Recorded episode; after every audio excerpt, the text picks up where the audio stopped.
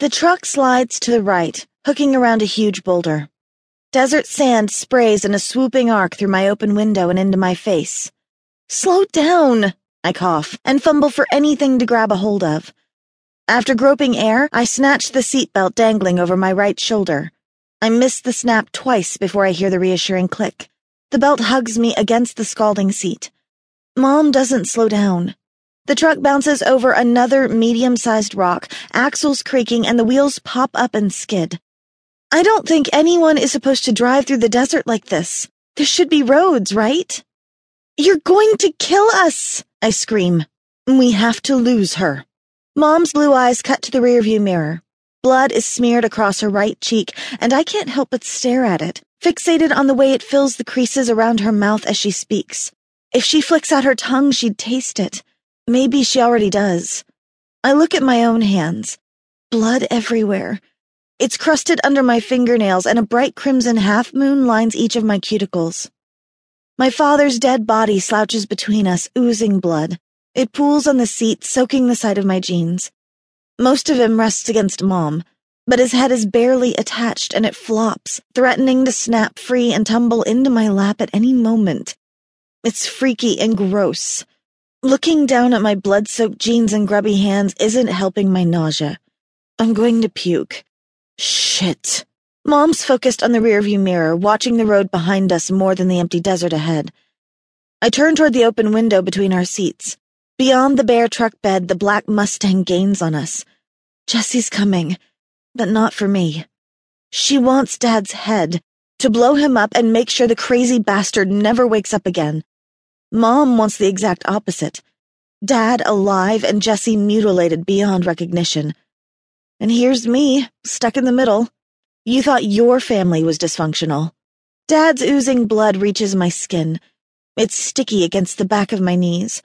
My stomach clenches for the billionth time and I squeeze my eyes shut.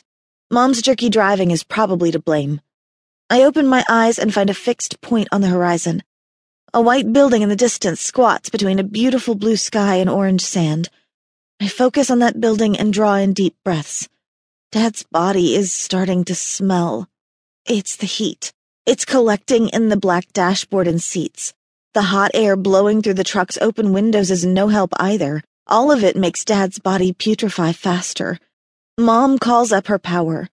Through our mental connection, or whatever you want to call it, I feel her power before I see it. It's like a blast of Arctic air, like an air conditioner kicked on and is pumping its guts through the dusty vents in the dashboard. Phantom snakes, twin coils of black smoke unfurl from Mom's abdomen. If she even grazes Jesse with this smoke, Jesse's dead meat. I glare at Mom. She sees me glaring. I have to stop her. No. An impulse to protect my sister overwhelms me, blocking out my conflicting urge to puke in the overbearing heat. I've got to do something, say something. I'm not brave like Jesse. Jesse would leap across Dad's dead body and attack Mom, maybe pull her hair or shove her out of their car. I could never do that.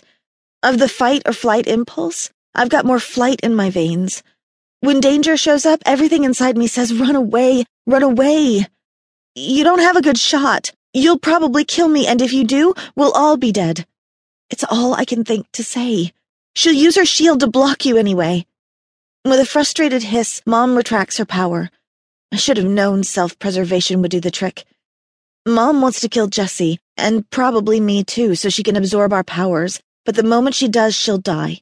Her body will have to reboot in order to absorb our abilities. If Mom offs me, she'll be a sitting duck for Jesse. All Jesse would have to do is walk up and finish her. That's probably the only reason I'm alive right now. If Dad were alive, I might already be dead. The second he decides he wants my power, my ability, I will be dead.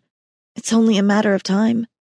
You have to wake him up, Mom barks. She yanks the steering wheel and the nose of the truck cuts a sharp right. The vehicle slides as it corrects itself. The white building disappears and now there's only blue sky, nothing to focus on. No. Vomit burns in the back of my throat. I swallow it down. Damn it, Maisie! Mom grits her teeth. We need his help to fight her. Wake him up. We don't have to fight. I place one hand on my stomach and the other on the door to brace myself.